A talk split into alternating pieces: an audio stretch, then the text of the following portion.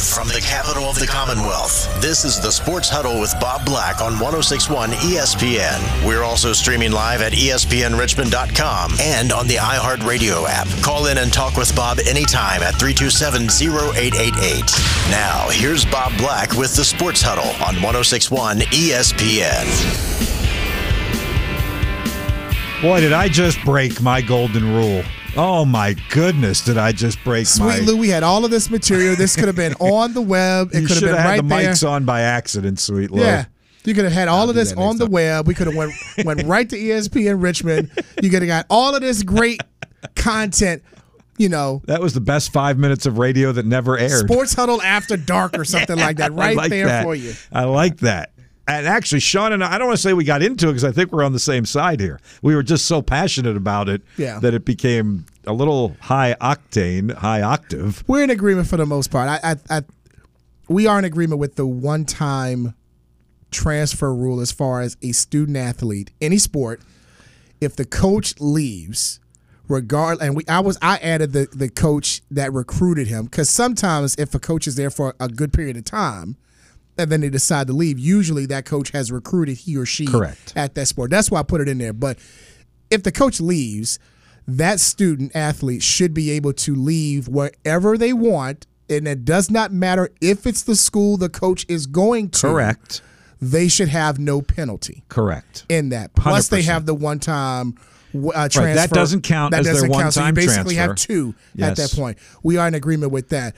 The whole I think that's somewhat in play right now. I got to go ask a compliance person that, but I do think if a coach leaves, there is a window where the where the players can leave. I don't know if it would count as their one-time transfer or not, but I know they can leave. Yeah, but I, for and, I- sure. and if it does, that I don't agree with. If Yeah, that no, I count as your one-time, but if it if it does, I don't agree with that. And I think Chris Mooney has said that a lot when when it comes to the transfer rule. That previous coach does put a lot of time and resource in recruiting he or she to come to that particular school. Then on a dime, you say, "Oh no, I'm going to leave after a year because now I can use my one-time waiver to go to that particular school." Which I get, they should have the opportunity to do it because, of course, the the, the rule of thumb is, hey, if the coach can do it, he sign he or she signs a five-year deal, he leaves after two years. Why can't the student athlete? Because uh, we That's talked about, Reggie's point. Yeah, and we talked about and that. I'm with, just not a total believer in that. I think we're we're dealing with two different entities here.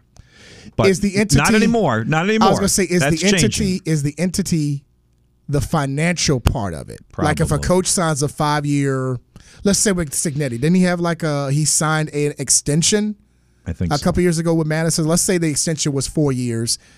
He leaves in the middle of it, which was the second year of Mm-hmm. his four year extension, to take a five million dollar Mm-hmm. per year at job in Indiana. So, with that being said, so I'm trying to. Why would that?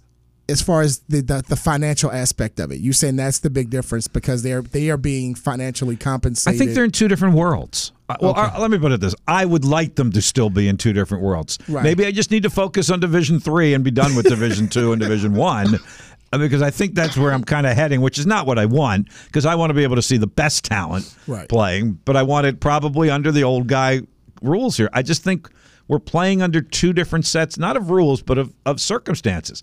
These people are college students. Mm-hmm. Their real world is coming down the road later, not now. The coaches are in their real world now. They can get fired, they can pay taxes. right. The students are not yet in in that world. Now, I'm- Some are. Okay. With the So- NIL. which is why right, which is why I'm okay Yeah. if it was reasonable to be to have the NIL and to have the freedom to move Mm-hmm. as you just talked about. So look, in Curt Cignetti's case, there was probably some sort of penalty that had to be paid for him to break his Yeah. contract, meaning a buyout. Now, he probably has a hell of an agent who got Indiana to pay the buyout. Uh, that's inconsequential. And we see that a lot. Somebody paid a penalty for Curt Cignetti leaving JMU and breaking his contract. and you want the let's say the student athlete to have the quote unquote penalty should he or she leaves uh, from one school to the other. I will never call it a penalty because Okay. I think sitting out a year is a positive. Okay. I have just seen it too many times. And I'm not talking about the rarefied 1%. And Lewis popped his head in appropriately during the break and said, Hey, is Joe Bamisile an NBA guy? Mm-hmm. Is that why he's in such a hurry? So I'm not talking about that 1%. They, they want to get through that year of college so they can go make. Mm-hmm. A few more million than they're making in college, which is now in the millions, also. Right. So that that's not the group I'm talking about. And and from my own personal experience, Mm-hmm. meaning Richmond, I can tell you how many guys going all the way back to Rodney Rice and Tony Dobbins Mm. at how beneficial it was for them Mm-hmm. to sit out a year and then play their remaining three years and absolutely flourish. TJ Cline, if you want more recent Mm-hmm. Yeah. Times. Yeah. And again, I'm talking Richmond because that's where I work. So I will never call sitting out a year a penalty for And that I- reason. And I saw that penalty. I saw that at Virginia State. A lot of guys, you know, that first year they transfer because back in the day, a lot of people probably don't remember. If you there were some that actually transferred within the conference, and there was a double penalty. Right. For that, That's you had to sit correct. out two That's years. correct. If you transferred within your conference, Get that now. You set out, two, and, and Sweet Lou is looking at me like I'm crazy. No, oh. if you transferred within your conference, and this was mid late '90s, Absolutely. early 2000s, Absolutely. you had to set out two years in that. So you really only had that two. So it, So it- nobody did it. So nobody did That it. is a penalty. That, that's one a I will say is a penalty, and that's gone the wayside Yes, for sure. I only said the penalty because we were talking about like the coaches. Agreed. If there was a financial penalty for a coach to to break he, his or her contract because a better opportunity is there, that's what I was saying for the student athlete. They will call it maybe a, a quote unquote penalty because they feel, hey, I have a better opportunity, let's say for NIL, to make more at this school than I am currently receiving at my current institution. Why should I have the same? Why should I have a penalty? I think they'd still be getting the NIL even in the year they were sitting out. The way NIL's going right now, they're handing out paychecks to the to fifth look string into. left guard for crying out loud. That could be something to look into. Like if you I have to sit out, I think they're still getting NIL. that could be part of it. If you sit out, if you have to sit out, then the money that you were, I guess, promised or you were you agreed upon is frozen. Maybe it's until you're- frozen, but you're going to get it. yeah, until you're eligible. Mm-hmm. So when you Maybe. don't, if you're not eligible at that particular year, you don't get the NIL money at that point. Maybe not. Yeah. I'm actually okay with them still getting the NIL during Even that if year. they're not- even if they Yeah. don't- okay. I don't. That that doesn't bother me in the Okay. least. Actually, Interesting. That's not my money. That's but not I don't my. think they're going to get the money if they're not playing. I don't know about that. I don't know if that's true or not. I, I That'd be really don't. interesting to the way see. the NIL's going right now, and the people that are getting it, walk-ons are getting it, and you know, uh, injured guys are getting it. I, I, fifth, like I said, literally fifth-string offensive tackles Yeah. are are getting free trucks at Utah or wherever the heck that was. It was, I think it was every player, right? Every pl- whatever, yeah. Yeah, so got a I don't, I don't think not playing is a is a reason not to get NIL Okay. at all. And again, and, and Reggie didn't call in the half hour window I gave him, so I obviously I obviously didn't say anything terribly egregious There you here. go. I'm not against movement. I, I, I just and I used the phrase yesterday, and Earl texted and said you keep using the phrase "wild, wild west." Well, I didn't make that up. I'm not smart enough to come up with that. Some other talking head said that, but I agreed. I agreed with it. I don't want it to be that wild, wild west, but a one-time transfer. I'm fine with that. Coach leaving. I'm I'm certainly fine with that. Mm-hmm. What we've learned here is this waiver process is so subjective. It's probably It not is. a good thing because people have to make decisions here, and it's totally subjective. There's a lot of and there's always area. to gray area. Exactly. There's always going to be a law. I don't know how you solve that other than after that one time. That's it. You Mm-hmm. you transfer again. Here's what I do: transfer a second time, right? Yep. If you and we say no. If you want to submit a waiver, uh, uh, one appeal to us, Mm-hmm. you can. After that, that's it. We're the Supreme Court. It can't go any higher. We're done. Oh, and so that's the not going to happen. So the school would have the final say. No, the NCAA, Oh, the whoever, NCAA, okay. whatever committee is making the eventual. Okay. that's not going to happen. That'll go to litigation. So I realize I'm living in a surreal world. But there should be. I think there that. should be some more. My point to Reggie and you, and, and I think you and I are on the same page, Mm-hmm. is I'm not against the movement, the freedom of movement. I just don't want it to be too much where the schools can't handle. Like the schools, you know, lose out in the deal. I say it all. The fans lose out in the deal. It's just not good for the game. Uh, Mm-hmm. Yeah. like you, you brought up, a guys, like five schools. Mm-hmm. That's not good for him or her, whoever it was. It's not good for the school, and it's not good for the fans. and the coaches, each coach that recruited him or her because you're doing it each year. So a different coach is now recruiting you. Uh, that assistant coach, because it's not always the head coach, their staff is recruiting that particular athlete. It's it, it does get to a point like, wow, five different schools. I looked at them like he went to five different schools. I'm like, how how really? Really? I know. You and I do the same thing when we do games Yeah. and, you, and you print out rosters and you look at, like, not even 10 years ago, if there were transfers, it was like a headline story. Yes. Now, teams that have mostly returning players from a year ago, that's the headline story. Like, I forget who Richmond played recently, maybe Northern Iowa. They had like nine of their 13 scholarship guys back from last year, and everybody was like, wow. That's a big deal. That's a big, exactly. That's Well, I did the Norfolk State game, and one of his freshmen, I think it was his only, he only had maybe three freshmen on the roster. Only one saw significant time, which was about 18 to 19 minutes. Area guy, Chris Fields, uh, Chris Evans, Chris Fields from uh, Petersburg. Um, that was to me a big deal now because you have so many transfers, but this one freshman is getting like 18 or 19 minutes. It's like, oh, wow, what is he doing that the other guys aren't? To get into the mix with all of these newcomers, some coming from Power Fives, some coming from mid majors, and he's you know finding his niche on that team to get some time. So I'm with you on that. And and as as you and I were talking, and I had this conversation with Coach Mooney the other night uh, at our radio show at World of Beer on on uh, Monday night. I am impressed and amazed by the number of mid major to low mid major guys who have transferred after a year, and that's not good for those schools. I get that, but there's a give and take here that are flourishing at high level programs. And I use Florida as an example because Richmond just played them. And they mm-hmm. had three, if not starters, significant players, and they were from Belmont, Iona, and Marshall. Mm. And I asked Coach Mooney, I'm like, is that a result of them getting great coaching in that one year they were at Belmont, Iona, and Marshall mm-hmm. and becoming that much better?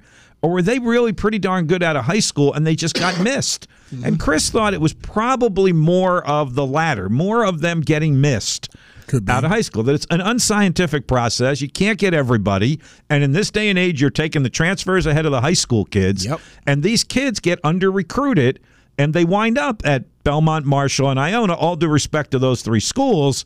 And after a year where they flourish and they're rookie of the year in those mm-hmm. conferences, now the big boys are looking at them and they are getting their chance in the big spotlight. And I'm good with that. Mm-hmm. And then I said, "Oh, what was me about those mid majors?" And you said, I'm trying to. Uh, uh, oh, as far as on the flip side, you look at it for those who were at a Power Five Yes. school but didn't get the playing time.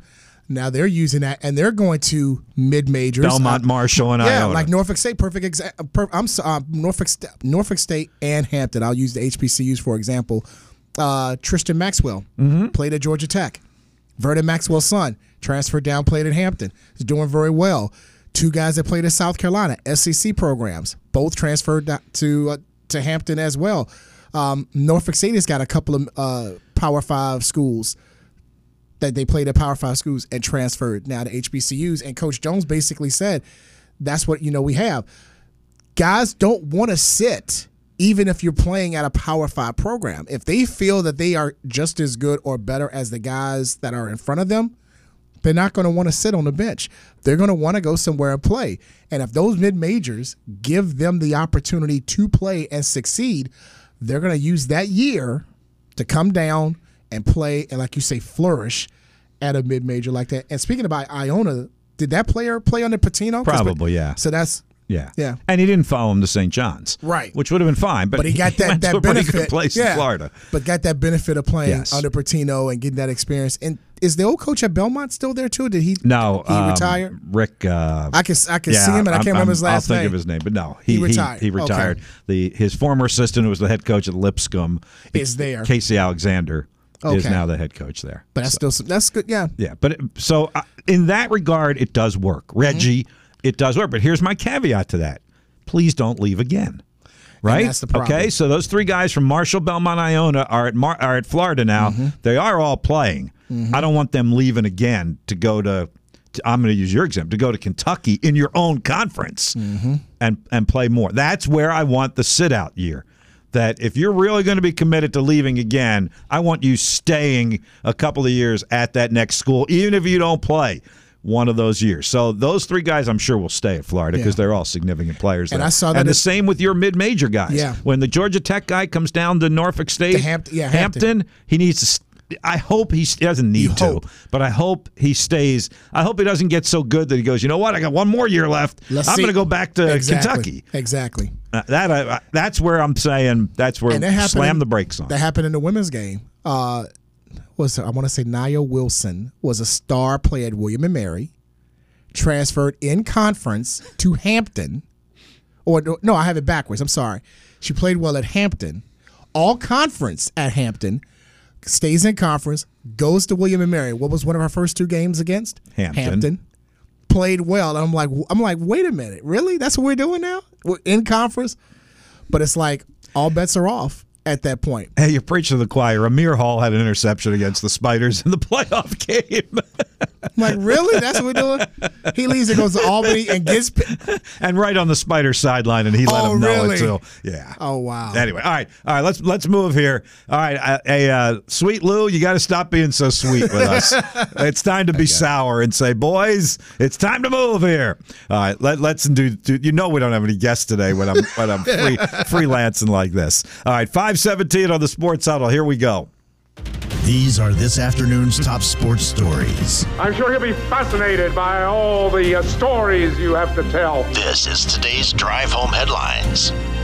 Brought to you by James River Air. If you're not happy with your heating and cooling system, call James River Air for a free in-home consultation. Check them out online at jamesriverair.com. There's an NFL game tonight, isn't there? Yes, the Chargers minus Justin Herbert head to Vegas, Sin City, baby, to play those Raiders an old AFC West showdown. So that'll be pretty interesting. Oh, real quick, did you uh, see the news at Stony Brook? Former Richmond offensive coordinator Billy Cosh. Billy Cosh is now the new head coach of Stony Brook. What a meteoric rise. How about think, that? Think about that. He was, um, I think, like the wide receivers coach at first at VMI. Yeah. Not even the coordinator yet. and then he went from that to coordinator at VMI to one year as coordinator at Richmond to one year as coordinator At Western Michigan? This sounds like a player transferring, Sean.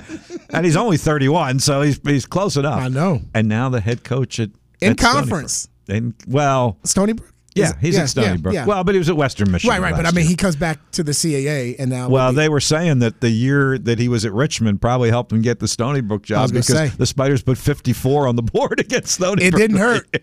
I mean, that offense was. I mean, that one year they put up some prolific numbers, and when you had Reece Udinski doing his thing as the quarterback, that did not hurt at all at for all. his uh, for his case to be a head coach. So happy for him. Only got to know him, obviously, one, literally yeah. for less than a year. Yeah.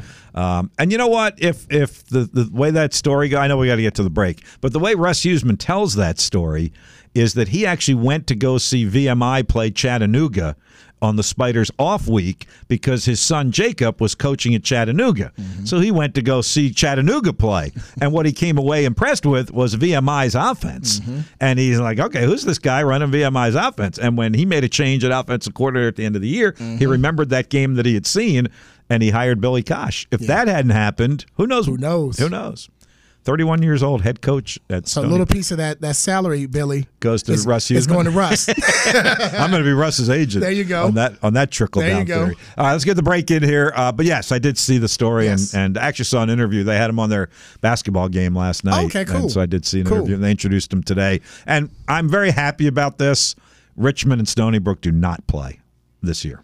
The Now, opponent, we- the yeah. opponents were announced I did the other see day. that. Not Can the talk- dates. You want to talk about that during the? we can the do break? that. Okay. Should we do it during the break and not let anybody Yeah. else hear it? Uh, we'll do it after we come back. Okay, we'll do it after we come back from the break. Uh, it is a feel good Thursday. Way to power through this, Yes. Sean. Well done. Sean Robertson from CBS 6, Bob Black, Sweet Lou producing. He's about to hit the commercial button, and we'll be back after the break on 1061 ESPN. For the Dallas Cowboys all season is 1061 ESPN. Brought to you by Arthur's Electric and Park and Go.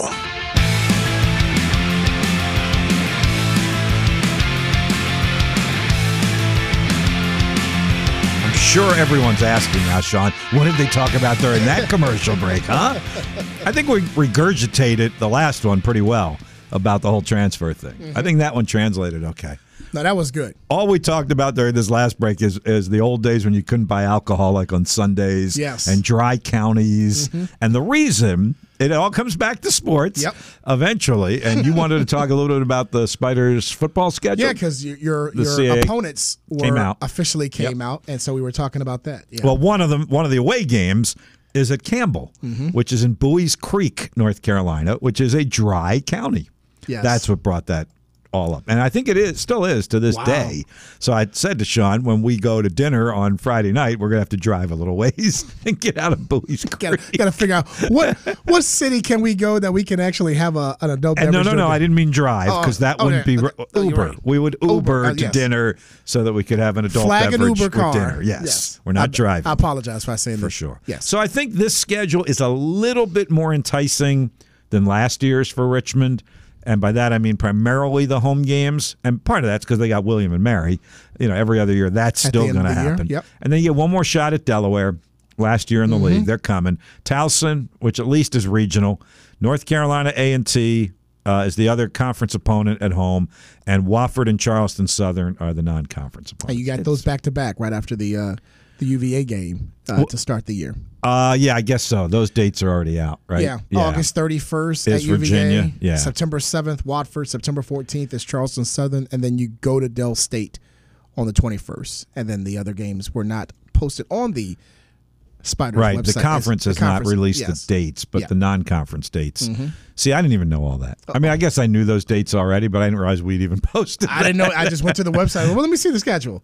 Yeah. That, that, yeah, so I, I, it's it's a little better from a fan perspective, maybe than this past year, at least for the home games. And this is a year, and I've explained this many times, that the FCSs can play twelve regular Mm-hmm. season games. It all depends on the calendar and the number of Saturdays Right. between Labor Day and Thanksgiving, because obviously FCS starts its playoffs on Thanksgiving weekend, so Mm-hmm. they can't go any longer than that. Now, so there's 13 Saturdays between Labor Day and Thanksgiving, so you still get a bye week, Mm-hmm. and you don't have to play twelve. Like there are schools that will still only play eleven, 11. but you have the opportunity to play twelve And get which, two bye weeks. No, you'd Oh, still you just get. one? Well, Oh. I guess if you only played eleven, you'd probably get two, Okay. or start the season a week later, and that would be your bye week, whatever.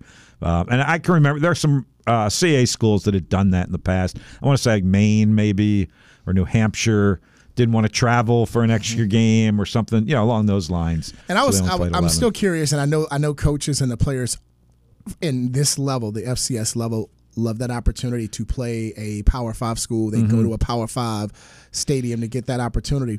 I'm just still curious with the FCS and the playoff matchups, and especially the talk of East Coast teams having to travel west or Mountain West Mm-hmm. uh, to play those playoff games late in the year. Do you does the does the risk of playing an FBS team outweigh maybe a home game or a neutral site or even a road game against a perennial playoff contender that could possibly help your resume later in the year? I think that sounds good, but I think most players would vote to play the FBS. Okay. Uh, I do, and I actually think probably the coaches as well, because it's it's kind of a no lose Right. scenario. Other than maybe you get some guys hurt. Although I've had coaches, and Russ Huesman's one of them, that said the data shows we don't get any more injuries when we play the FBS than we do in any other game. Because the last two years, you know, I'm, I didn't mean to laugh, but the last two years, Richmond played an FBS team. A key player got hurt, right? Two years ago with Tech, Well, that was Mancuso. Mancuso yes. got hurt. Who was Didn't somebody one? get hurt last year against Michigan State? Uh, maybe. A key player? I'm thinking. Yeah, I guess the point is it would have happened no matter who you Yeah. play. I, I don't know. But it's not like there were 12 injuries because Right. we played Michigan Right. State or something like I, But I I think just- the players like that game. I think the fans Yeah. like that game. Uh, and I, I think the coaches, uh, other than that scenario, it's kind of a no lose, right? You're bringing home a paycheck. You're not expected to win. Right. If you go play one of those tough opponents that you're talking about Right. and you don't win, it's going to hurt you. Okay. And it'll help you if you win it. I, I I, remember that. one year you played. I, I want to say it might have been Lauletta's next to last year or last year. You played Sam Houston State. We did. early in the year, Yeah. first of the year, and I know it was a loss, but I was like, oh, this is an opportunity against a, a team that you might could see or could help build the resume should it be close Mm-hmm. one way or the other. Like, oh, you play Sam Houston say you maybe lost by ten on the road. This team lost to, or maybe defeated a no, it was a, a less than quality opponent. How much does that really factor in?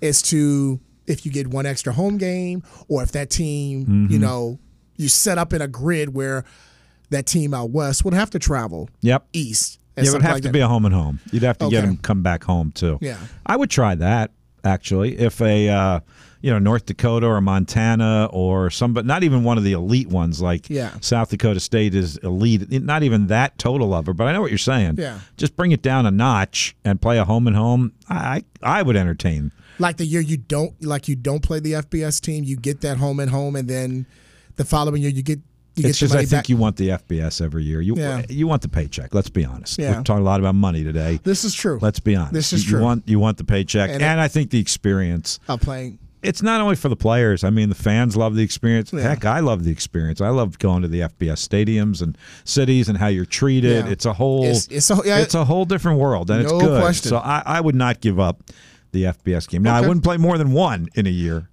You I agree with that. If if there was another one on the tape, I wouldn't do that. Then I Yeah. Mm-hmm. do think you're you're putting your guys at risk a little bit, and you you know you might have two losses on your schedule before you ever get Right. started. I wouldn't Right. do that. So um, let's take one more break. I know you got to go, but if you stay for one more segment, I do just want your thoughts on what you think the Capitals and Wizards move to Okay. Virginia means not only for them, but there's been a lot of talk about the pressure that's now on DC to get the Commanders back Mm-hmm. within the city limits if those teams really do go outside the city limits. Let's do that. Okay. Sean's got to go. He's got a game to cover tonight. Um, so one more segment with him, and then I'll finish it up with you up till 6 o'clock. Sports Out Huddle 1061 ESPN.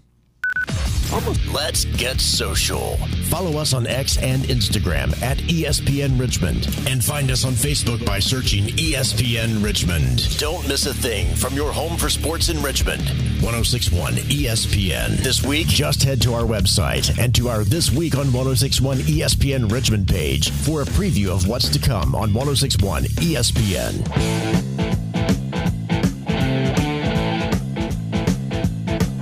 All right, coming down the home stretch on a Thursday afternoon. Feel good Thursday afternoon, and it has been. Sean Robertson Bob Black with you here in our ESPN Richmond studio. All right, put that commander's hat back on because I think that's the trickle down effect of the big announcement yesterday. Oh, yeah. Um, of the Wizards and the Caps, monumental, potentially moving to Alexandria. They've cleared a couple of important hurdles. They still have a couple more to go, and they're they've been upfront about that. They know they they. In fact, I think this thing has a pretty good vibe to it. In my opinion, um, you know, I think there's some people that are upset they're leaving DC and and Capital One Arena and and all that. But anyway, if if it does happen, Sean, how much pressure do you think that does put on the city to try and bring the Commanders back within the city limits? I think it's a tremendous amount Hmm. of pressure because I mean you lose two, you know, franchises. excuse me, two pro sports franchises. You're losing your NHL hockey team. You're losing your NBA hockey team. You're losing a lot of revenue that went to the downtown Mm-hmm. DC area, Chinatown uh, district, um, and you have the Commanders currently in Maryland. So if and when those two franchises leave Capital One, where are you going to get that money? Where's that Where's that DC revenue going to come from? Um, and what will that also do for conference tournaments? Will they even use Capital One Arena as well? So I think it's going to be a lot of pressure on the council people, council men and women, uh, to you know get the lines of communication started with the new people, the new ownership group with Washington, and saying, okay, let's start anew. Let's start fresh and see if we can have the commanders in DC, whether it's at the old site and you rebuild RFK or you build a new stadium somewhere in that DC district. But I think the loss of those two franchises is putting a lot of pressure on the the people that make the laws in DC to keep at least one pro sports franchise in the nation's capital. That's going to be huge if you don't have any professional sports franchises in that DC mm-hmm. area. And uh, you know, a lot of people have been critical of the mayor and the city council that they were, you know, asleep at the switch here. This thing's been going on for a while. I know the press conference happened like that, mm-hmm. but but obviously this has been happening for a while. And I think they had some proposal on the table, five hundred million in renovations mm-hmm. to cap. I, I just don't think it's it would have mattered, right? Like if, if he could build a brand spanking new facility and complex campus for crying out loud, it's not just the arena, practice arena, mm-hmm. entertain. I mean, this is a pretty amazing deal. And if you could get into a brand new place at 20,000 seats, even with $500 million in renovations, I'm not sure I would still do it. I would think I would still want the new Yeah. the new toy anyway, wouldn't you? I think so. I don't think. I one don't think those- the nothing owners. personal. Yeah. It's just I think. Te- I don't think Mr. Leonsis was just woke up, you know, out of a cold sweat one night. and It's like, oh, I want to move my two franchises out of DC, and I mean, it, it took some time. He probably. He probably observed so much and didn't say anything, and just had it like in his memory bank, like, okay, this is not going well. A lot of renovations are not working, or not, mm-hmm. or, or or they're taking too long to get done. Maybe I should just kind of start looking at different properties, different lots outside of the DC area. Obviously, the crime in DC has gone up to a point where maybe a lot more people don't want to come to Chinatown and see the Wizards who stink right now. let's just be honest; they, Yeah. they're bad. They're not as bad as the Pistons and the Spurs. Wow. but they're but they're bad. Um, and the hockey team has slipped since they won the Stanley Cup. So you don't get the sellout crowds to come there. And he's probably saying, man, if we can get a brand spanking new arena somewhere that's not in an area where it's going to be a lot of crime, you know, maybe not like Landover where it's in the middle of nowhere, mm-hmm. but it's it's you're more than likely to come out and not have your head on a swivel to say, okay, I need to watch my back and stuff like that. Everything is going to be, you know, it's going to be in an area where you're going to feel comfortable. Mm-hmm. Now, I don't think it's it's to a point where maybe not so many people are comfortable coming out to the DC area. Yeah, I mean, I think traffic is always going to be a concern. I know we all know about that up there, but I think parking at the facility is going to be better. There is no parking at Capital One. Yeah. right. But that underground deck, I think, is That's really about it. Yeah. And out there, you would assume they're going to have massive parking You lots. You've already got a new metro station right there at Mm-hmm. Potomac Yards. Uh, you know, they will they will change the infrastructure of the roadways to some degree. I like it's easy for me to say because I don't live up there, Mm-hmm. but I like I'm I'm good with it. It's only eight miles from Capital One Arena. Right. It's not, I mean, it's, I mean, Like in yeah. some of the in some of the renderings, some of the pictures actually, the GPS, Mm-hmm. you could see Capital One Arena off in the in the distance Oh, of the really? new. That's how close. Oh, wow. There now. It's a world of difference because you're outside the city limits. Yeah. Uh, You don't get the tax money. You don't eight get the miles is like 45 minutes. It- yeah, right, that's true too.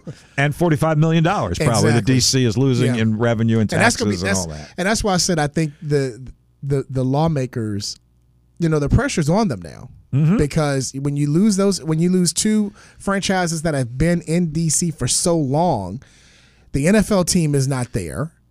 Uh, you got new ownership, so now you really can't use. Well, we're not going to talk to Snyder. We're not going to have business Right. with Snyder because of what has happened in the past. That's done. Harris, I think, was he instrumental in getting the new arena and the new stadium, uh, uh, the new, uh, the, I'm sorry, the new arena in Philly when he was the. Uh, I don't know if he was the owner at that point, but I'm glad you mentioned that before you go. Here's the bitter irony of the whole thing. He, the Sixers, want Wells to, Yeah, Yeah. he wants to build a new arena Ah. for the Sixers. And he wants it downtown in Chinatown of Philadelphia, and they're fighting it. They don't want it Oh, really? down there. They want Chinatown the way Chinatown is. And mm-hmm. here, how ironic is that in D.C., the Chinatown people are saying, don't take our arena away Exactly. from us. It, it's kind of a Yeah. dichotomy. It's really kind of funny. Interesting. I don't think the Sixers one is going to get built. I think there's been enough opposition from Chinatown that it, it's it's not going to happen. But Josh Harris has been behind that. Yeah. Uh, and now I think his focus of attention will be on the Commanders. I think Philly has a great setup where you I have the baseball stadium, the football stadium, and the hockey and, and Wells Fargo all within walking distance of each other. distance, it is everything. a perfect setup to have all three of those uh, stadiums and arenas. If you could, if you could do something like that for DC, where Leonsis could say, "Let's have, Mm-hmm. you know, the new RFK and." Whatever you want to name, the new Capital One or Whatever, whatever, yeah. you know, for the Caps and the Wizards, and I don't know if Nationals Park, if you could do something where those three entities are similar Mm-hmm. in location to Philadelphia, you got it perfect in DC. The question would be where in DC Mm-hmm. Can can, you you do can that? you do all three? Yeah. Or now in Arlington, Alexandria, can you build all Maybe. three and it be cl- so close to Nationals Park where you can still But see it wouldn't be in D.C. It and that, be in that DC. won't that, that will rub some people. Yes. wrong. And I will tell you, I know you got to go. The last three times I've gone to a Phillies game, Mm-hmm. I have parked in the Eagles parking lot because that's what it's there for. Yep. But that's how easy it is because they share the whole thing. And that's the thing, you know. Hope you have that ability that those parking lots when you're They not when, when it's not in season, Right. You can still do it, and Yep. it's it's not an issue. That that in a perfect world for Josh Harris and Ted Leonsis, they could come together and say, "Hey, let's build a complex similar to what it is in Philadelphia." I hear you, Sean. You're calling Philadelphia a perfect world. I didn't say it's a perfect world. Yeah, Philadelphia is a perfect world. Sean Robertson just said that before No, he left. Just the locations of those of those stadiums, and I'm no, I, I've driven when we went up there. Um, think the last time I went there was 09 to cover the tournament for VC uh, for VCU when Mm-hmm. I went to Wells Fargo, and I was like, oh, they're that close. I'm like, this is like great, and the Spectrum I think was still up at that time, so you still you had the Spectrum. Uh, Wells, or was it? Or was the No, game it at the must have been. It was just called something different. It was Comcast Okay. Center. Yeah. Then it became Wells Fargo. That Yeah. changed, changed its name. it had those three. I know you got to. I know you got to get going. Um, I was just going to say one more thing, and I forget what it was. Well, they've got five years to figure it out. Yes. Because this thing won't be built until 2027 or 27, 28, but that would be the thing. Hopefully, somewhere around there. So they got time to figure it out. Leonsis and Harris can work can can come together with that. You would like to have all three. I don't That's know about an angle national. I hadn't heard yet. That's interesting. Yeah, that's what I mean. If it can't be in DC, let it be fan friendly, where you can have all three, and then the Nationals we can worry about them later. But you can have all three of those entities Yeah. within walking distance, and those parking lots can be shared, and then the fans can enjoy all of that. It would be perfect, but hopefully that would that would happen if they come Yeah, together. I think, like you said, they got to get the Commanders back in the city limits. Got now. to. The How how long ago was it? I mean, when they were in Landover, how long have they been out of Landover now? It's been a couple decades. Been twenty something. yeah, I, can want to say it was up. ninety. so. It's been 20, 25 years since you know because let's I remember. think his. I think Dallas. Dallas was their first opponent at FedEx, and that was ninety nine. but let no, I'm talking about the Wizards and the oh, Capitals. Wiz- oh, yeah, yeah, yeah. Right, they played in Landover. Oh, Landover, Maryland. That's right. Though. Uh, They weren't in the city limits then Yeah, the either. Cap Center, How long? yes. Yeah, how long has that been? man, that's uh, A couple decades at least. Easily, maybe yeah. 25 years. yeah, Yeah. mid nineties, mid late Yeah. nineties. So it's not unprecedented. I think Jordan was still playing the last time they were at the old Cap Center. yeah, So yeah, so you're at least a quarter century. yeah. So I mean, quarter century is not that long for an, for an arena. They're heading that way now. Not that way. They're heading to Virginia. Yep. See you. Where are you headed? Headed actually to VSU. Oh, We have a basketball game down at VSU, and we'll see how that plays out. It's it's a women's game, and I, I we we don't All show them a lot. Um, Let's do it. But uh, as of right now, VSU and Christopher Newport are the only two state schools for women that are undefeated. I like it. So we'll see if one of them remains that way after tonight. There's not many for the men either. JMU, I know No, J- that. I think That's JMU is it, the, right? The only one, Yeah. probably, right? I think so. Liberty has a loss. Yeah. Uh, oh, yeah. All the rest of them. do. OD, yeah, I think Yep. they're I think they're the only one. Well, go see the unde- undefeated VSU ladies. See see how All they go. All right. Back to finish it up after the break. 1061 ESPN. Home for the Dallas Cowboys all season is 1061 ESPN. Brought to you by Arthur's Electric and Park and Go.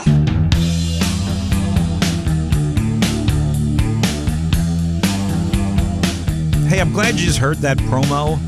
Um, we are going to talk tomorrow on this show about those RVA Sports Awards. We have done a little bit with them each of the last couple of years. Of course, as you heard, Channel 6 uh, airs those sports awards with Lane Casadonte coming up in February.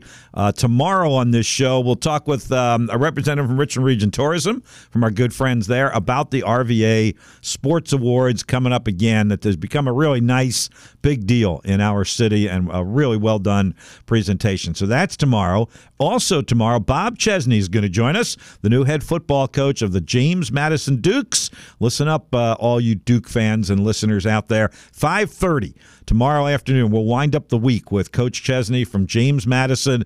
Find out what his first week on the job has been like and what it's going to be like moving forward. Forward. So Coach Chesney joins us tomorrow at 5:30. Also excited about our bowl lineup that we started. I started telling you about yesterday. We actually kick it off on Saturday. The first bowl game that we'll have will be the Celebration Bowl uh, between Howard and Florida A&M. That's down there in Atlanta at Mercedes-Benz Stadium. That's a noon game on Saturday. So that's our first bowl game, the Celebration Bowl, Saturday. Um, Howard and Florida A&M noon at Mercedes-Benz Stadium. That is always a big deal game, and it will be again this year. Our second bowl game will be Monday afternoon. Uh, that's the game that Old Dominion is playing down in Charlotte in the famous Toastery Bowl against uh, Western Kentucky. That's a 2:30 game on Monday, and we'll have that one for you. So no border to border and no sports huddle on Monday because we'll have the famous Toastery Bowl for you. And as soon as that is done, and it better be done by 6 o'clock. We will have Behind the Web with Richmond basketball coach Chris Mooney from World of Beer from 6 to 7 Monday. That's our last show of the calendar year. We'll take a couple weeks hiatus uh, with the holiday break with Christmas and New Year's coming up. And speaking of the Spiders, we have Spider basketball for you Saturday. So really good day of play-by-play programming with the Celebration Bowl at noon and then 6.30 airtime for the Spiders against the Charlotte 49ers, former uh, conference opponent of the Spiders in the uh, Atlanta Atlantic 10. That's at the Robins Center. Spiders are finally back home. They got four straight home games coming up, and it starts with Charlotte Saturday night, 6.30 airtime, 7 o'clock tip time at the Robins Center. Uh, the rest of the bowl lineup for us, by the way, we have all of the state teams. I mentioned this yesterday. I want to keep pounding it home to you because we're really excited about all of these. Next Saturday, the 23rd, James Madison against Air Force in the Armed Forces Bowl from Fort Worth, Texas. That's at 3:30. Wednesday, the 27th, after Christmas, before New Year's, is Tex Bowl game in the Military Bowl up in Annapolis. I'm sure a lot of Hokie fans are making that short trip to Annapolis, which is a great place to go visit, a great great place for a bowl game. Uh, Virginia Tech and Tulane. Tulane, of course, also in a coaching transition. So the Hokies are actually favored, I think, in that game. So we'll have the Tech game against Tulane in the Military Bowl, 2 o'clock on Wednesday, 27th. And then the Liberty Flames in that New Year's Day Bowl and the Fiesta Bowl from out there in Arizona against eighth ranked Oregon on Monday, January 1st. So we've got all four of our state teams that are in bowl games. We'll have those bowl games for you right here on 1061. ESPN. All right, don't forget there's an NFL game tonight. We'll talk about that tomorrow. The uh, char- the Chargers and the Raiders uh, tonight. Uh, no Justin Herbert, he's out with the injury. We'll talk about that game as we start another NFL weekend tonight as we wrap up our show for today. Thanks to Sean Robertson for being here this afternoon. He's on his way to a game to cover that for Channel 6 at Virginia State. Always enjoy having him co hosting and being in the studio with our guy Sweet Lou over there as well, producing our program this afternoon. Hey, a full week of the Sports Huddle. Uh, who would have ever thought it? It'll be the last one for this year. So I hope you enjoyed it. We'll finish it tomorrow at 4 o'clock. Full day of programming tomorrow. Jamie King and the Sports King at 7. Big Al with Sports Phone from 8 until 10. Our ESPN programming middle of the day. Matt Josephs with Border to Border from 3 to 4. And then I'll get you into your weekend. Wrap it up for you with the Sports Huddle Friday at 4 o'clock. Till we talk to you tomorrow afternoon, thanks for being with us today. So long for the Sports Huddle on 1061 ESPN.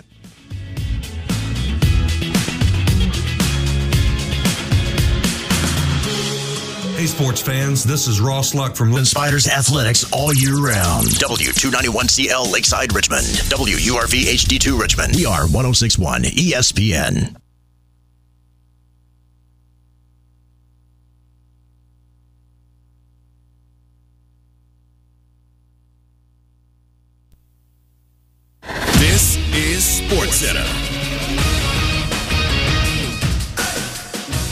Doug Brown. Alabama quarterback Jalen Milroe plans to stay in school for his senior season next year. Milroe will get his degree in business administration on Saturday. The Crimson Tide play Michigan in the college football playoff semifinal on New Year's Day. Warriors GM Mike Dunleavy Jr. says even though Draymond Green is serving an indefinite suspension, for now, he'll still be allowed around the team. For us, the thought process is um, I think there's a lot of ways you can go about this, but I think we think for now the healthiest, healthiest thing is for him to be around. And, um, you know, that it may not be every single day, but uh, you know, we're not jettisoning the guy off somewhere. Mike Dunleavy Jr. Green was ejected from his third game this season Tuesday night after hitting Jusuf Nurkic of the Suns in the face. Packers running back A.J. Dillon did not practice today. He has a broken right thumb from Monday night's loss to the Giants. The Packers play the Buccaneers on Sunday. NFL Week 15 kicks off tonight with the Raiders hosting the Chargers in Las Vegas. Both teams enter the game 5 and 8. ESPN Radio is presented by Progressive Insurance. Progressive makes bundling easy and affordable. Get a multi policy discount by combining your motorcycle, RV, boat, ATV, and more. All your protection in one place. Bundle and save at progressive.com. From Studio 2 at the worldwide headquarters of ESPN, this is Freddie and Harry. Nick Cardy is one of the youngest members of our staff. So he had a chance to see the Barry Sanders really biography on Prime Video. They did like a whole thing on him, and Nick was like, "This guy was ridiculous, amazing." Chad, you played against Barry Sanders. You got a Barry Sanders story. What is it? and it was an outside run to the left. I was playing right in, go to, to run through my A gap. I see it's an outside play. Barry's running outside the tackle to my left. So I abandoned my gap to go chase Barry down. You sure about that? Barry recognizes it, right foot in the ground, cuts back to the A gap, 68 yards later. Touchdown, Lions. I've made a huge mistake. And Chad is getting yelled at by Bill Cowher on the sideline. Man, that boy bad. This is Freddie and Harry.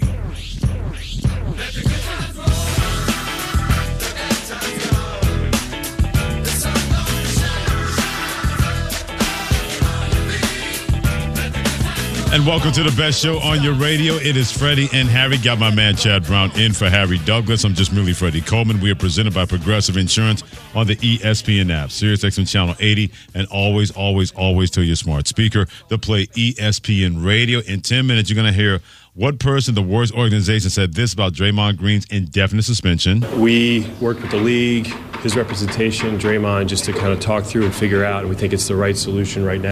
And you'll see exactly why they believe that is the right solution the indefinite suspension that comes your way in about 10 minutes. Big game in the National Football League. We're calling this weekend Desperation Sunday in the NFL. The Cowboys have not needed to play like a desperate team, Chad Brown. Everything's been wonderful. They're scoring the ball. They're forcing turnovers. Mike McCarthy did not have to worry about staying in the hospital. He was there on Sunday when they beat the Philadelphia Eagles after having an emergency appendectomy completely Dak Prescott in that MVP conversation, the quarterback. Even Dak Prescott clearly understands. Yeah, so far it's been terrific since the San Francisco loss, but there's still a way to go. My job's go out there and play against that defense, understanding that I've got to take advantage of my opportunities. Can't stall out knowing that they do have a playmaker, a great quarterback on the other side of the field. But this is the furthest thing from, from me versus him in this sense, especially with the way that our defense is playing. Um, and really the way that their defense is playing. I mean, one of the best at getting the ball. They're a veteran defense. Obviously, they got some guys down, but they've you know played together a lot. Older back half, guys that can disguise really well. So I've got a challenge in that alone. That yeah, just got to take advantage of our opportunity, score some points, knowing that uh, with Josh on the other side that they can score as well. It finally feels like it's his football team. I know Jerry Jones, Chad, is never going to shut up especially when you have a radio show each and every Tuesday and microphones are always in front of you, man. That's catnip to Jerry Jones but it finally feels that somebody else is on that line with him that's not a coach or that's not a star-crossed player like a Dez Bryant. That's where Dak Prescott is, the way his play has been able. When people look at the Cowboys and say, man, yeah, we know Jerry Jones, but man, that's their team. That's his team now when it comes to Dallas Cowboys. To me, that's been the biggest difference. Why, even though they have the same record as they did last year after 13 games, it feels like it's more of Prescott's team that's following his lead, and not just Jerry Jones being the loudmouth owner of a team that has not won a Super Bowl since 1996. Well, I think Jerry Jones talked about this uh, being the marriage of Dak Prescott and Mike McCarthy as a play caller. So that then becomes your team when the play caller starts to not ask you to do his plays, but starts to run things and call games to your benefit as a quarterback, mm-hmm. then that does naturally become your team. We don't have an offense. We've got a Dak Prescott offense. Right. You know, there's a difference right. in that. And then so once that move is made from a play calling standpoint, once that conversation is had upstairs in the coaches' rooms, then that trickles down to the locker room of, oh, they're putting their complete faith and trust in this guy. Therefore, this is his team. And that guy has upheld his end of the bargain because Dak Prescott shows – who he is week in and week out. He's now comfortable with the offense, playing at a high level week in and week out. And even in games where the Cowboys have lost, he has been the better quarterback on the field. Mm-hmm. Yeah, I can't wait to see how that's going to match up because you could really say the same thing about Josh Allen because in the game they lost to Philadelphia Eagles, just like Dak Prescott in Philadelphia, he was definitely the better quarterback than Jalen Hurts. He was, de- except for a couple of mistakes and not trying to excuse it – not trying to absolve him of it, those things were magnified. You throw that pick when you had everything in your favor, and they're able to flip that momentum back for the Philadelphia Eagles. And then Gabe Davis runs one way, you throw the pass the other way. You got to settle for a field goal and not put six points, seven points on the board on your first possession of overtime. So I understand those kind of things when it comes to that's what kind of money game this is going to be because both of these teams know that schedule is still there that can derail any kind of hope when it comes to Dallas being the NFC East champion or the Buffalo Bills getting into the playoffs. Can't wait to see exactly because these guys have shown you can throw as much pressure at us that you want.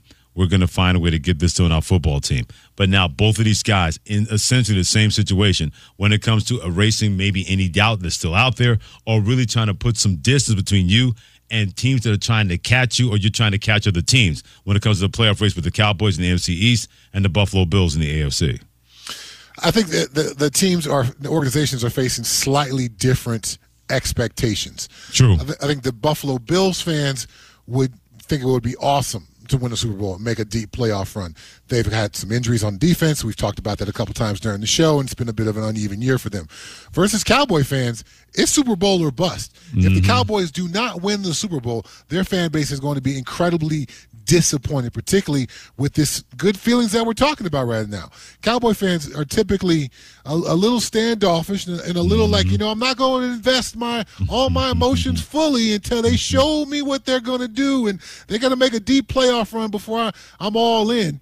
They've given up that you know, that caution this year, and they are absolutely believing. So it's Super Bowl or bust. Otherwise, Cowboy fans, Cowboy Nation will be completely crushed at the end of this season. I would like to disagree with you as a Cowboys fan, but I can't because you're exactly right.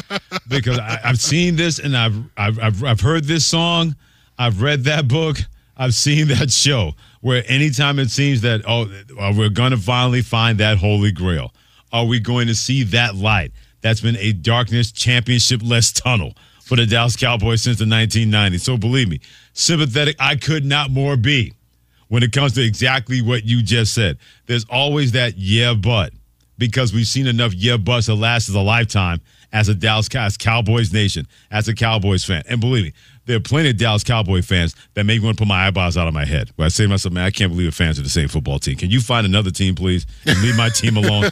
Those are certain kind of fans that drive me nuts. But any fan base has that. But if you're a Cowboys fan, if you're a Cowboys owner, if you're a Cowboys player, Sunday is going to feel like a playoff game. After what you did against the Philadelphia Eagles, what you've been able to do since losing to the San Francisco 49ers, you only had one loss since then. This is a chance to go up there into a place where many people still believe that you can't go in there and win in December versus that team and that fan base and that building. That's why it has a money game playoff feel to it, and not just for the Buffalo Bills trying to find a way to move up the ladder in the AFC race in the playoffs. Yeah, I got to agree with that. This is a money game for the Dallas Cowboys. And, and I know, as I just talked about, Cowboy fans are looking at the bigger picture of it all, but, but this is that, this is one of those stepping stones towards that picture. You've got Mm-hmm. to prove not only to, you know, the rest of the league, but I think there's some, some proving still needs to be done in that Cowboys locker room. Okay. Uh, that this is the kind of team we are. We can take on one of the best teams, one of the best quarterbacks in the league. We can go into hostile territory and find ways to come out victorious. Jerry Jones is believing on his radio show, Cowboys owner and GM on 105.3 The Fan, to say he believes that he wants to exercise the demons of not being a championship team since 1995, 1996.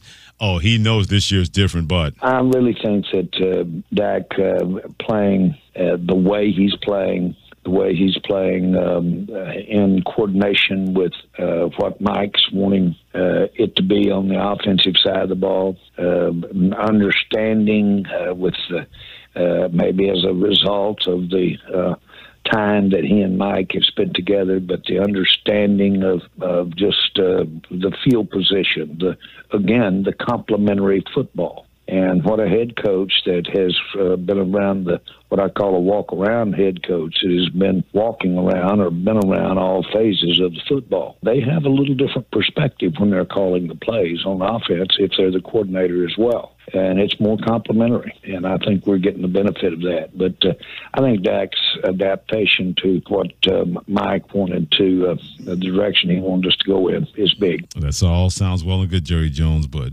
we'll see, especially on Sunday. He's Chad Brown and for Harry Douglas. I'm Freddie Coleman. Thanks for joining us on Freddie and Harry on ESPN Radio. Randy in Arizona, he wants to weigh in on this about the Cowboys taking on the Bills, part of Desperation Sunday in the NFL this weekend at 888-729-3776. Randy, Randy, what you got, my man?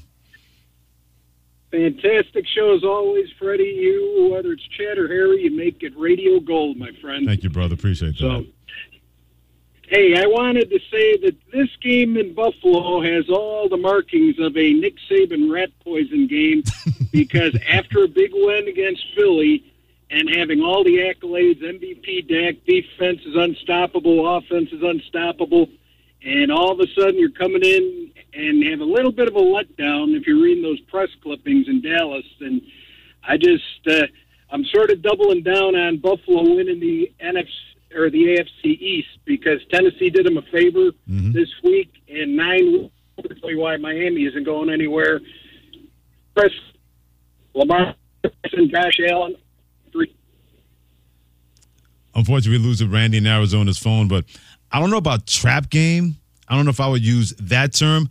I would say it's one of those games you say to yourself, okay, can you maintain? It's a maintained game for the Cowboys because they finally able to slay that demon known as Philadelphia. Many people wonder if they could actually do that, especially when they had that close call versus Seattle 10 days ago. So I don't want to say, Chad, it's a trap game. I'll say it's a maintained game if you're the Dallas Cowboys, if you want people to believe in you as much as you believe in yourself as an organization. I mean, sometimes in the NFL, the, the worst thing you can do is be good. And to win five games in a row, as the Cowboys have, yeah, you start to believe in in these press clippings. You start to hear about, hey, our quarterback's the MVP, and it's human nature. Human nature wants to rest. Human nature wants to take the edge off. Uh, but I think facing the Bills, knowing who the quarterback is of the Bills, knowing kind of hostile territory they're going to, I don't see this as a trap game. A trap game is, you know, typically a team that's not doing well and you don't take them seriously. That's more the situation. I think the Cowboys are going to take the Bills seriously. Yeah. Um, but are they as centered and focused now with the possibility of a six-game winning streak as a, as they were maybe uh, only two games into that winning streak? That's a fair, legitimate question in my mind. It would have been more of a trap game had Buffalo lost to Kansas City. Because Yes. I firmly believe Buffalo lost to Kansas City, they were not making the playoffs, and then guys are playing for employment next year in 2024, the Buffalo Bills. Then, yeah, it'd be characterized more as a trap game. But Buffalo believes they know they got a chance. And Tennessee Titans, they did them a favor, and there are plenty of AFC teams. They want the Cowboys to beat the Bills because the Bills keep playing like that. That may not want that may not be a team you want to see on your side of the bracket in the AFC playoffs, whether you got the top seed in the rest or not, because we know what kind of talent the quarterback has, and now they got the new offense coordinator. They could be a very dangerous team, no matter what kind of troubles Buffalo's gone through so far before the last couple of weeks. Chad Brown in for Harry Douglas and Freddie Coleman and Freddie and Harry on ESPN Radio, presented by Progressive Insurance. Progressive makes bundling easy and affordable, so do yourself a favor. Get a multi-policy discount by combining your motorcycle, RV, boat, ATV, and more. All that protection for you in one place. So bundle and save at progressive.com. Warriors forward Draymond Green suspended indefinitely. This is a culmination suspension. I'm told he wants to get help to try to keep this from happening again. You're going to cost yourself your ability to play in this league if you keep wailing on people.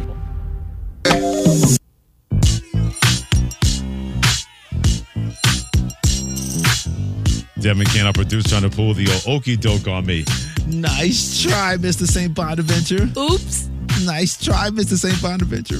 Jeff Brown and Harry Douglas. Join me, Freddie Coleman, on Freddie and Harry on ESPN Radio. So the NBA, they suspended Draymond Green of the Golden State Warriors indefinitely, citing repeated history, quote, end quote. But many people wonder, was it Golden State's idea or was it the NBA's idea, not just the suspension, but the indefinite suspension? Mike Dunleavy Jr., Warriors general manager, had a chance to speak on that about whose idea it was to say that Draymond Green, you need to take a break. No, there is active collaboration. I reached out in a sense of, hey, we, you know, we understand there's a punishment that's going to take place, but this is also about, you know, supporting and helping somebody. And so they 100% agreed, you know, as did Draymond, his repre- representation. So we, we've all been on the same page, and, um, you know, because you, you got to work together in these things um, as league rules permit. For us to have one thing and the league to have another, and you know, crossing over and all that stuff, it, we, we all needed to be on the same page in this one. I think we are. At the end of the day, his past, you know, transgressions on the court um, will lead to you know harsher punishment. They've stated that. That's just the case. He's got to be aware of it. But you know, hopefully, we can get him to a point where he's still the same high energy, competitive guy. And as situations arise, um, you know, he's got to got to find a way to regulate that. Chad, I'm going to say the same thing that I said when, the, when Draymond Green, when he put himself in those situations. Severe, not as severe, whatever. I'm going to say the same thing to Mike Dunleavy Jr. and Golden State Warriors that I would said to Draymond Green if he was still playing. Talk is cheap. I've heard this before. I've heard this before about making excuses for him or saying that, man, he's learned this lesson or Draymond knows what he did is wrong. Yeah, but how many times is that going to happen for you say as an organization?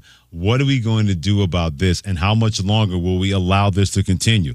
So talk is cheap as far as I'm concerned from Golden State, whether it's Mike Dunleavy Jr., whether it's Steve Kerr, whatever Steph Curry has to say, even when Draymond Green comes back and he makes a statement, talk is cheap because I've heard this before from Golden State and Draymond Green. What? What? Okay, this is always so tricky. What? What? Are, what is? What's an organization's obligation here? Okay. Are they to support the player? Because that seems what they're trying to do. Are they? Do they need to acknowledge what the player has has done and he's and he stepped over the line clearly? Um, do they need to issue some kind of punishment, some kind of retribution for consequences, repercussions for your actions. uh, what what needs to what needs to happen? This, this is always so tricky for me, and it can be an example of, uh, gosh, last week the Denver Broncos, Jerry Jeudy dropped two Right. potential passes, could have been scoring plays, and then he had a catch in the end zone where he was lazy with his footwork and didn't get a second foot down. Right. Now, Sean Payton supposed to bench him for the second half? What is supposed to happen when players don't do well? What's what's what's your role? If you're if you're the mm-hmm. head coach, if you're Steve Kerr, if you're Mike Dunleavy Jr., what is Freddie Coleman going to do Right. in this situation? How do you help your player yet still not hurt your team? Because the only role that's been defined based on what you're just saying, and I'm with you, is what Draymond Green has been. Other roles have not been defined in terms of when stuff like this happens. Who is that person that has to not confront him, but sit him down and say, dude, do you realize what the bleep you're doing? That anytime you do something like this, it, whose role is that supposed to be? With the organization, with the Golden State Warriors. Not talking about any organization. I'm talking about that one right now. Is it Steph's role? Is it Steve Kerr's role? Was it Bob Myers' role before he decided to leave as general manager? And that's by the ESPN NBA crew. The only role that's really been defined in all of this has been Draymond Green's role. He has completely been the star of that role each and every time that something happens. He gets out of sorts. He either apologizes or he's a little contrite, but he always says, I can't be the other way because that's not how I've been able to be a quote unquote star of this organization and also being able to be that essential player in this league for the Golden State Warriors. So, what happens when that effectiveness is not going to be there? And let's say he runs off the road again. What role is someone going to take to say either that's enough or Draymond, you know better? Because the only role that's been defined is Draymond Green being Draymond Green. Yes, and that has worked for Draymond Green. He's got a four-year, hundred million dollar deal. Absolutely. He, he is. you know, he's part of the leadership council. So it's like, oh, let's get the team leaders together and go talk to Draymond. Well, he's part of that group. so in some ways, he's been enabled and propped up in, in- into this. Yes. And again, I think he would argue to his last breath that the very same things that have gotten him suspended mm-hmm. are also the very same things that enabled him to help the Warriors to championships. And I, just just for the listeners, I'm not in support of this ridiculousness that Draymond Green does, but I'm just trying to illustrate some of the difficulties from an organizational standpoint. What do you do? Because you've tried, you've bent over to this guy in the past and trying to make him feel like he's part of the team, trying to make him feel like he's got a role, trying to make him feel like he's essential to what we do, to in, in efforts to get him to look in the mirror and see how his actions could hurt the team. But in reality, the things that the Golden State Warriors have done have only further enabled him and made him double down on these things. And even when you look at Steve Kerr, Steve Kerr has had no problem mm-hmm. speaking out publicly about very very controversial subjects and topics and has been very clear and demonstrative about his angle, his approach, his his perspective on these things. What has he really talked about very clearly and harshly is Draymond Green. So even the head coach, who is as fearless as any head coach in the NBA about talking about difficult things, does not talk about this player in that way because they want to bend over and backwards and support this guy in efforts to get him to turn around. But now that that has fallen flat, Right. what are they supposed to do now? Well, whenever the indefinite suspension is over, whatever that time frame is, what could it look like when Draymond Green rejoins the Golden State Warriors? We have Richard Jefferson, who played in the NBA from 2001 through 2018, won an NBA championship as a member of the Cleveland Cavaliers in 2016. That took down the Golden State Warriors team that was 73 and 9 in the regular season. He talked about the welcoming back when it comes to Draymond from his team when and if that happens. To me, that's not even a question, right? Like he's your leader. He helps you win games. When he's on the court, he helps everyone get paid. Like there is no there is no how do we receive him. No, he's the Okay. he is the locker room. He's a leader in the locker room, and he's been honestly he's been a leader since his rookie year. Not in the same capacity, but he has been a voice in the locker room. He's been an emotional leader in the locker room mm-hmm. since he came into the league. Right? Yeah. And so, you know, when I look at that, when I look at him, right, when I look at him, I'm just like, I'm like, Draymond has to do a better job. This is the biggest issue with this situation moving forward. He has zero room for error.